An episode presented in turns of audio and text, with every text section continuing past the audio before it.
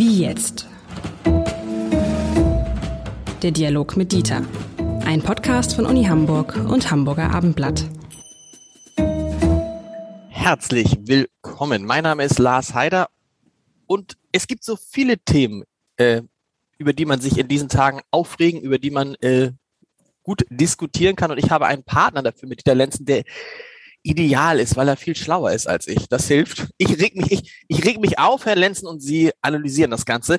Heute, was heißt aufregen? Heute fragen wir uns mal, wie beleidigend man eigentlich sein darf, wie viel Beleidigung man eigentlich ertragen muss. Und meine, mein Anlass, Ihr Anlass, unser Anlass für die Geschichte ist all das, was äh, mit dem Hamburger Innensenator Andi Grote passiert ist. Stichwort, du bist so ein Pimmel. Darf ich das einmal? Gott, da ist man schon, und da fragt man sich, muss man das ertragen als Politiker, wenn ein jemand auf Instagram als Pimmel beschimpft, wobei ich glaube, dass viele Politiker viel, viel schlimmere Sachen auf Instagram, auf Facebook, wo auch immer ertragen müssen. Also ehrlich gesagt muss ich sagen, ich kannte dieses Schimpfwort gar nicht, aber das mag an mir liegen. ähm, ich, ich, ich, ich, habe zwar eine Vorstellung davon, was das damit gemeinte sein könnte, jedenfalls körperlich, aber dass es ein Schimpfwort ist, äh, das zu sein, äh, war mir bisher, bisher entgangen. Äh, Stimmt, das ist aber das ist, nee, stopp, das ist aber echt ein ganz guter Punkt, ne? Das ist ja so, als wenn ich jetzt ja. zu Ihnen sage, was, was sind Sie für ein blödes Haus? Ja. Oder was sind Sie für ein Haus? Blöd ist ja nicht. Was sind Sie für ein mhm. Haus?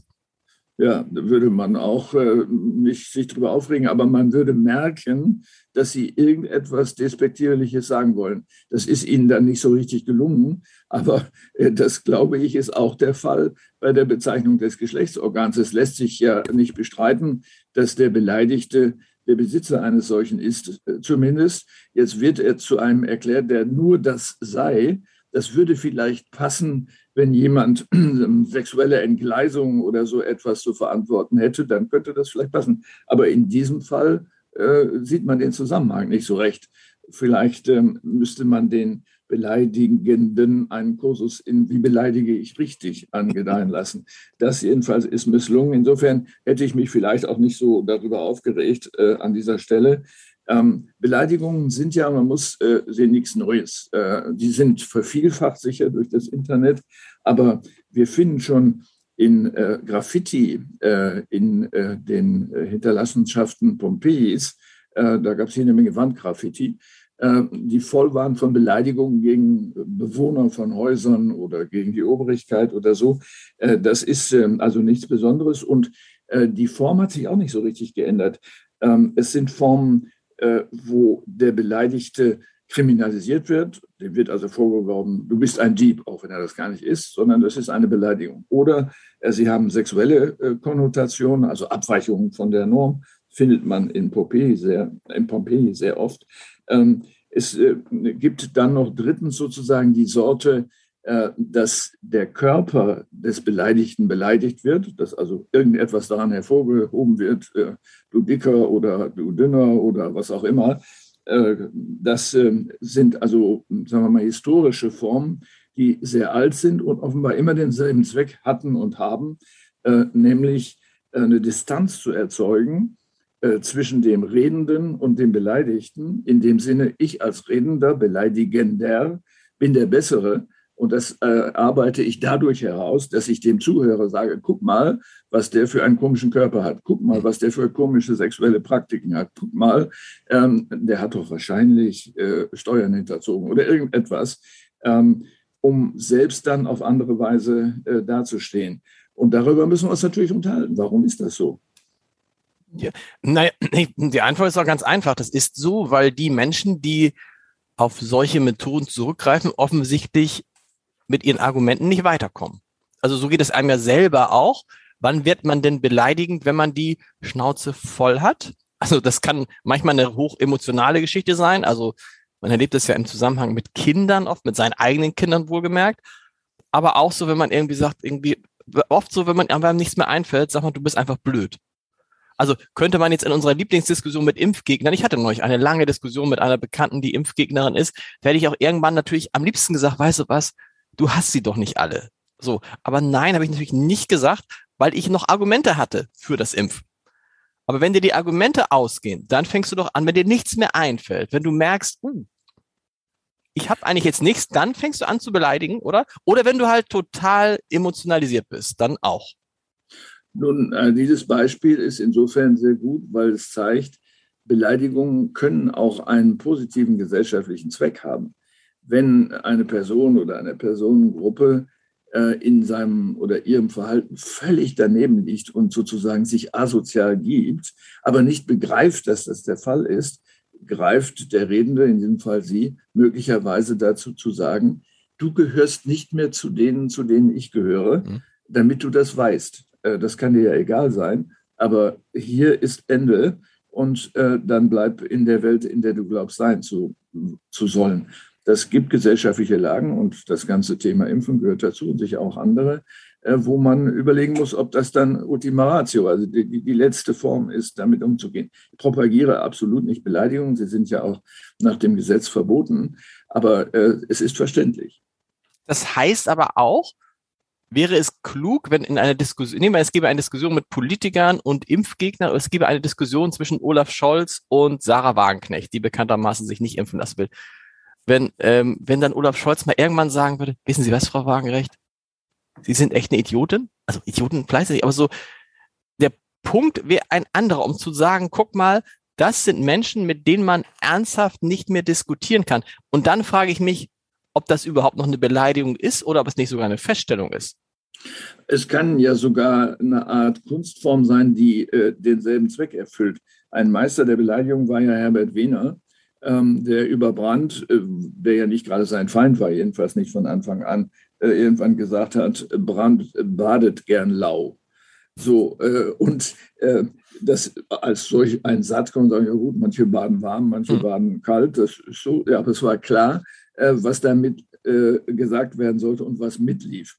Ähm, also mit anderen Worten, ähm, das, ähm, äh, das kann Formen annehmen, die nicht so billig sind wie die, die wir eben benannt haben, den Körper zu desavouieren oder sexuelle Praktiken und so weiter. Also mit anderen Worten, auf etwas aufmerksam zu machen, was vielleicht jemand beleidigt, kann natürlich auch in anderer Form geschehen. Wenn ich sage, Sie haben aber ein ziemliches Bildungsdefizit, so, es ist nicht so, keine Sorge. Mhm. Ähm, wenn das jemand sagt, dann ist das ja zunächst mal keine Beleidigung, sondern eine Feststellung. Äh, er hat ein bisschen wenig gelesen oder sie. So. Ähm, aber es hat einen für ihn oder sie vielleicht einen beleidigenden Beigeschmack, weil er glaubt, mit drei Büchern doch ziemlich weit gekommen zu sein. Ähm, aber es ist zunächst mal nur eine Feststellung, um zu sagen, hier ist ein Unterschied zwischen uns und glaub mir, ich weiß es einfach besser. Äh, weil ich mehr wahrgenommen habe oder mein Beruf ist mir erlaubt, das äh, zu sagen und deiner eben nicht, du kannst was anderes. Also es sind einmal immer Distanzierungsformen und der Versuch, ähm, ja, im letzten dann auch Wahrheit herzustellen und zu sagen, wir müssen hier ja den richtigen Weg finden, die richtige Wahrheit. Und dazu gehört auch, dass wir beide kompetent genug sind, in einer Angelegenheit miteinander reden zu können. Und ne, Ihr Beispiel von vorhin, irgendwann ist dann Schluss, weil es offenbar diese Kompetenz auf der anderen Seite nicht gibt.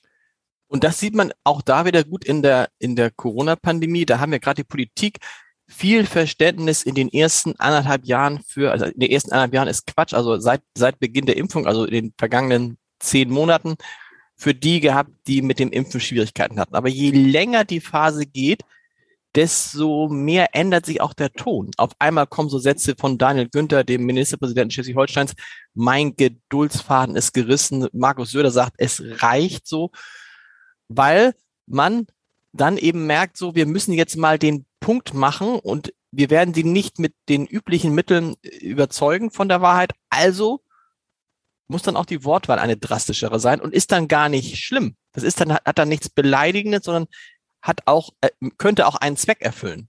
Indem man endlich mal die Leute aufruft und sagt, sag mal, was bildest du dir eigentlich ein? Siehst du gar nicht, was du da machst?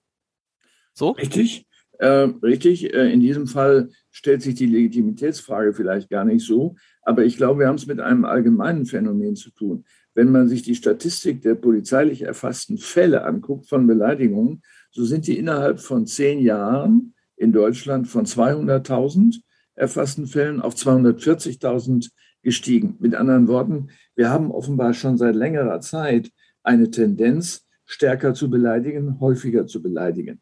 Gleichzeitig im Übrigen auch für den, die Spaß haben, zu beleidigen. Die Aufklärungsquote ist sehr hoch, fast wie bei Mord. Äh, Tatsächlich? Sie, sie liegt bei fast 90 Prozent, ja. Aber das ist interessant. Woher kommt das denn? Weil man würde ja sagen, das ist ja immer Aussage gegen Aussage. Der hat mich Arschloch genannt, habe ich gar nicht. Ja, äh, solche Fälle sind natürlich schwierig, aber mh, hm, der Sinn der Beleidigung ist ja, das in einer Öffentlichkeit zu tun, Stimmt. sodass die anderen das hören. Also Stimmt. es gibt immer Mithörer und auf diese Weise ist natürlich es auch nicht so schwer, das aufzuklären ähm, und es dann aber auch zu bestrafen. Die Strafandrohungen sind nebenbei gesagt ziemlich hoch. Das ist vielen vielleicht gar nicht so klar. Ähm, also Beleidigungen können sogar bis zu einer Gefängnisstrafe von einem Jahr äh, geahndet werden. Äh, häufig sind es Geldstrafen. Es gibt einen Beleidigungskatalog, äh, wo äh, sowohl tätliche Beleidigungen, Beleidigung, also den, den, den, Mittelfinger zu zeigen oder ähnliche Dinge, als auch bestimmte Wörter geahndet werden. Das liegt sehr schnell in den Tausendern Euros, die man dann bezahlen muss. Und ich glaube, das ist auch gut so, dass die Gerichte diese Instrumente anwenden. Ähm, ein, ein Gleisen aus nicht legitimem Grund muss natürlich auch geahndet werden können. Sie sagen das gerade, das ist wichtig, dass der Kern der Beleidigung ist, dass sie möglichst viele mitkriegen. So. Und das ist das, glaube ich, was man Kindern immer sagt. Wenn ein Kind ein anderes Kind reizen will, dann sagt man immer, reagier gar nicht darauf. Das ärgert den anderen am meisten. Er möchte nämlich, dass du darauf reagierst und dass du dich über ihn ärgerst. Heißt auch, wenn wir dieses Stichwort Pimmelgate mit Andi Grute nehmen, Andi Grote hat natürlich demjenigen, der ihn beleidigt hat, jetzt zu der größtmöglichen äh, Öffentlichkeit verholfen, indem er das Ganze irgendwie, also nicht indem er, aber indem das Ganze so thematisiert wurde. Am besten ist dann einfach, oder ist es am besten, ist die Frage, auf solche Beleidigungen gar nicht zu reagieren, sie äh, leer laufen zu lassen, weil sie dann nicht die Aufmerksamkeit bekommen, die der Beleidig Beleidigende, ein schwieriges Wort, gerne erreichen möchte? Ich glaube, das kann man nicht generalisieren. Ob es in diesem Fall besser gewesen wäre, weiß ich nicht. Ich habe eigentlich die Tendenz zu sagen, äh, wenn eine Straftat bekannt wird, ähm, und als Beamter bin ich sogar dazu verpflichtet, ist sie anzuzeigen. Da gibt es kein Wenn oder Aber, sondern sie ist anzuzeigen, denn wir sind Staatsdiener und haben den Gesetzen äh, zu dienen und der Durchsetzung der Gesetze. Das mag vielleicht bei anderen Berufen anders sein. Ähm, also insofern würde ich sagen, es kommt darauf an, aber wenn mit einer Beleidigung äh, zum Beispiel das Risiko einer Spaltung zwischen Personengruppen oder gar äh, ganzen Teilen der Bevölkerung versucht wird, wie das im Internet ja ganz offenkundig der Fall ist, wenn sich Gruppen zusammentun, um jemanden sozusagen fertig zu machen, ähm, dann äh, hat das ja eine ganz andere Dimension als in der zwischenmenschlichen Kommunikation von zwei Personen. Wozu übrigens gehört, das ist ein interessantes Element des Strafgesetzbuches, die Beleidigung muss wahrgenommen, muss wahrgenommen werden können, sonst ist es keine Beleidigung. Mhm. Also wenn ich Sie jetzt, ich weiß nicht, ob Sie Russisch können, auf Russisch beleidige ähm, und Sie können kein Russisch, dann ist es keine Beleidigung, äh, wenn ich das weiß, ähm, dass Sie gar kein Russisch können. Also mit anderen Worten, der Rezipient der Beleidigung muss auch in der Lage gewesen sein, das als Beleidigung zu verstehen. Ähm, das ist ein interessanter Gedanke, auch nachvollziehbar. Ähm, nicht nur sprachlich, äh, was Fremdsprachen angeht. Ähm, und vielleicht auch noch ein anderer Aspekt, der häufig übersehen wird. Ähm, eine Straftat im Beleidigungszusammenhang liegt auch dann vor, wenn eine Beleidigung, die jemand ausspricht, in Umlauf gebracht wird.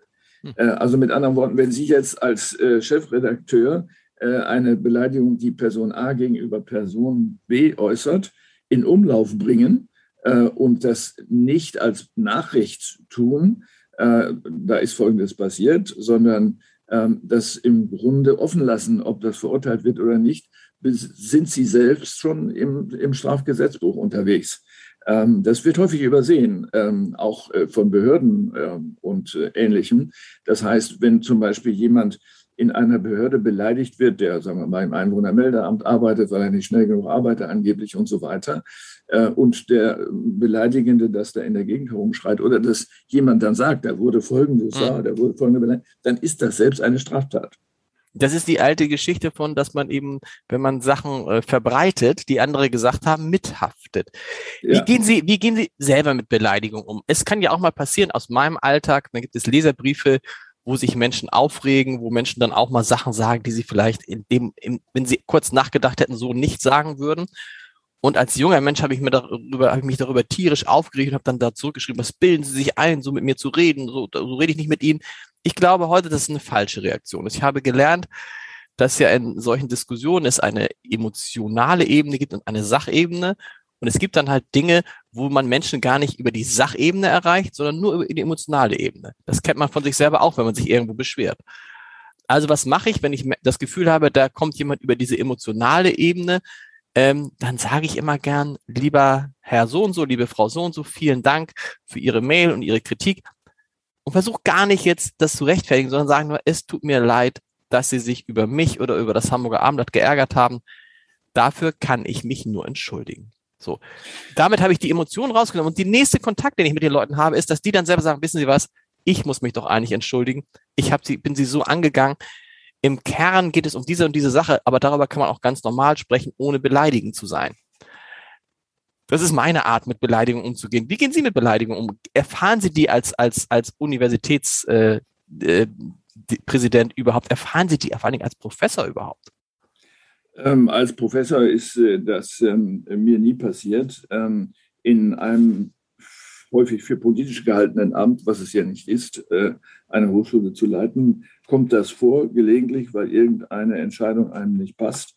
Ähm, und äh, statt dann zu sagen, also lass uns doch mal oder lassen Sie uns mal darüber diskutieren, ob, weiß ich nicht, ein Lockdown wirklich angemessen ist, dann äh, das gleich mit einer Beleidigung zu verbinden, führt bei mir automatisch dazu, dass keine Kommunikation stattfindet. Äh, denn es gibt eine psychologische Regel, die heißt, wenn Sie mit jemandem kommunizieren, der entgleist, entgleist er tendenziell das nächste Mal. Das heißt, er fühlt sich ernst genommen in Ach. seiner Entgleisung. Das heißt, es war gut, dass ich entgleist bin, denn jetzt wird mit mir geredet. Das geht nicht. Ähm, als äh, jemand, der dann auch eine Rolle hat, die ja eine, eine öffentliche Wahrnehmung hat und auch ein öffentliches Amt hat, äh, bin ich auch immer der Auffassung, wenn es sich um den Verdacht einer Straftat handelt, ist sie anzuzeigen. das heißt, meine, meine, meine vorhin äh, Ihnen beschriebene Re Reaktion auf Briefe würden Sie dann auch nicht für richtig halten? Ja, das ist was anderes. Sie haben ja kein öffentliches Amt im Sinne jetzt nee. sozusagen eine, eines Beamten oder so.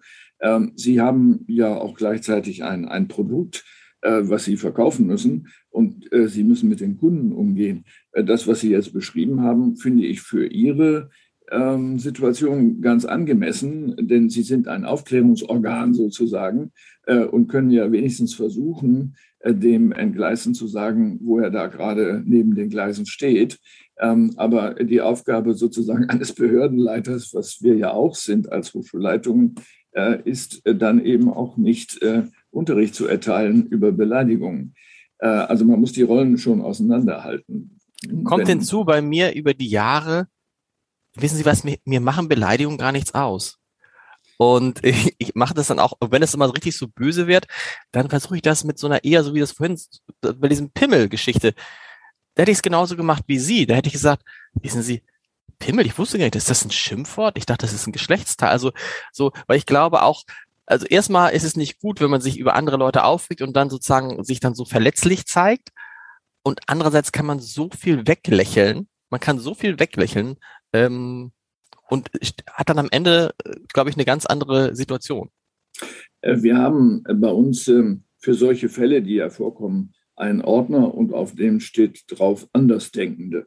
Mit anderen Worten, wenn solche Beleidigungsschreiben äh, gegen irgendjemanden in der Universität kommen, dann landen sie in diesem Ordner als Kuriositäten.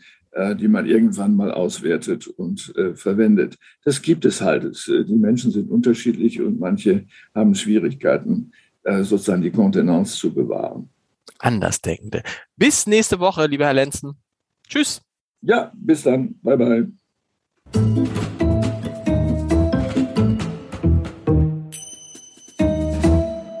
Weitere Podcasts vom Hamburger Abendblatt finden Sie auf abendblatt.de slash podcast.